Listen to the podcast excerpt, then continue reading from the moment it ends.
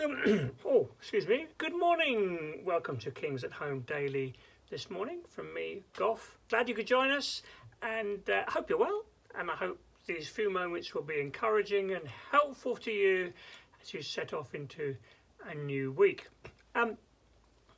We've been going through the Sermon on the Mount these last few weeks, and I trust we've been challenged by it, really. I've mentioned very often that Jesus is calling for a radical way of living, radical attitudes, and so on. In the face of, I guess, the Pharisees' hypocritical righteousness, as it were, Pharisees who love to be seen and love to be, honoured by those around them. And Jesus calls for something totally different. And I trust it's been a challenge for us that as Christ ones, as Christians, we're called to a radical lifestyle, a righteousness that flows from within to without. It's about changed heart resulting in changed attitudes to those around us because we've had an encounter with the Lord Jesus. So I think it's very timely for us, this sermon. We're coming towards the end of it now, and this last little bit, these last verses that we're going to be dealing with this week and into the beginning of next week, it's really his appeal. It's his challenge. Don't forget, it's one sermon, and now it's crunch time. And Jesus is now going to make it very plain that there's a choice to be made. There are choices of huge consequence to be made in life. And he's going to be speaking about narrow and wide gate, choice of two gates, two paths, two buildings, and two opinions. So it's time to choose. So let's pray. Jump in. I've already lost a couple of my minutes. Lord Jesus, we thank you for your word. Thank you that it's powerful. It's alive. It can penetrate our hearts. Holy Spirit, we do invite you to penetrate our hearts this morning. We don't want to be deceived. We don't want to be foolish. We want to know your ways and walk in them. So please help us. In Jesus' name I ask it. Amen. Okay, so Matthew 7, verse 13. Jesus speaking, "Enter through the narrow gate, for wide is the gate and broad is the road that leads to destruction, and many enter through it. But small is the gate and narrow the road that leads to life, and only a few find it." Wow. So Jesus is saying, if you go with the crowd, if you take the easy path, if you go with your whims and fancies, you're on the road to destruction. It's the broad path that leads to destruction. And the whole Sermon on the Mount has been about the kind of righteousness that Jesus is wanting in us. And it's a righteousness that comes from those who have come to know the Lord Jesus and bent the knee before him. So let me just spend a moment on it. What does this mean? Does it mean that not many people are going to be saved, that not many are going to become Christians? Small is the gate, narrow the road that leads to life, only a few find it? Well, of course, it's not for me to say. We keep in focus the fact, for God so loved the world that he gave his only son, that whoever believes in him should not perish but have eternal life. So there's the heart of God is to save us, and there's a key here. You see, Jesus did not come to enhance our lives. He did not come to help us feel better about ourselves. He came to save us, to seek and save the lost. I think, I'm challenged now. I'm challenged by this as a preacher, as someone who preaches. It's possible to preach in such a way as to say, as to present the accepting of the Lord Jesus as very easy. He loves you. He's coming after you. He knows you. His heart is towards you. Almost sort of, please, won't you receive him? We can make the gospel sound very easy, very, very enticing, little demands.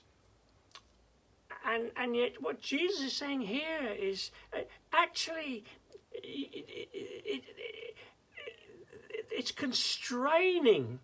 There's a challenge. And the key is this: unless we have come to the point where we realise our need of a saviour, we're not going to be able to receive him as our saviour. Does that make sense? Let me try and illustrate with a dirty old funnel that I've got here.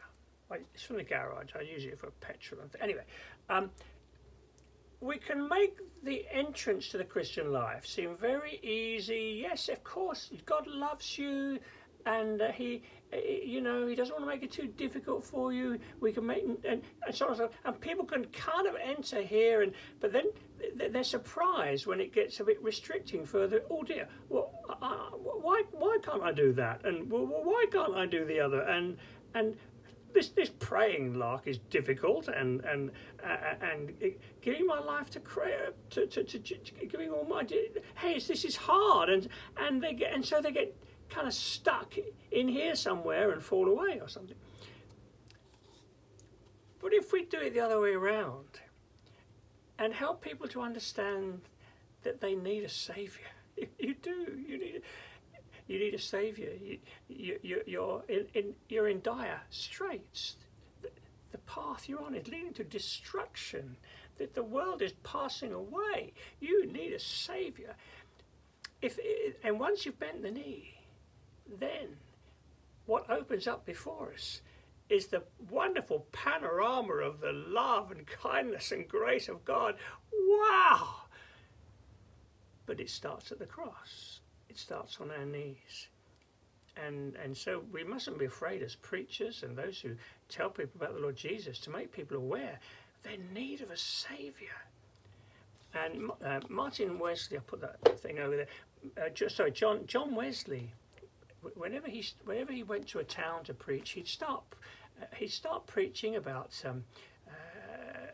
obviously about the glory of God and so on, and then he would quickly start to preach about God's righteousness, His holiness, how pure he would preach, in a sense, the law. He's holy. He's the Holy One. And we're not worthy of Him. And he did that until there were signs that people were coming under conviction of sin, their need of a saviour. And then he would start to preach about the grace and the kindness of God. And do you see the importance of that process? And that's what Jesus is saying here. That by nature we're on a broad road. It's a broad of I, me, myself. What I want to do, my preferences, and so on and so forth. To become a Christian, it's a crushing blow to our pride, a crushing blow to our self-sufficiency, our I, me, myself. We come to our knees in the face of a saviour. And it's only when we've been to our knees, we've come to that narrow gate, and we've left some things behind us. You've got to leave some things behind to get through that gate. You've got to leave behind the I, me, myself, and have a sense of, oh Lord, I need you. That's the path that we need to tread to become a Christian. And so the choice is to be made, and the choices, especially at the beginning of the Christian life, there are choices for us to be making. And I would just put this question to us this morning. I trust you have been well born again. You've not had an abnormal birth. I hope you've had that sense of your need of a saviour, and you've bent the knee and said, Lord Jesus, I need you. And we want to be praying that for those around us, that we would share the good news in a way that will help people understand, yes, the beauty of the love of God, but first of all, the need of a saviour. So, Lord, I pray, we pray for us, Lord. I pray for myself as a preacher and us as we share our faith. Lord, I pray, would you help us to be true to your word and present your greatness, your glory, your majesty, your holiness, our need of a saviour, the need for us to bend the knee, to come into the path of life, which just opens up to such a glorious future. So, Lord, I pray that for those around us, Lord, for family and friends in these urgent days, Lord, I pray, help us to be those who hold out words of truth and life for those in need of a saviour. I ask it in Jesus' name. Amen. Well, God bless you. I've overrun. My apologies. Have a great day, and may God give us grace to speak out and share the good news that we've been entrusted with. Have a great day, and see you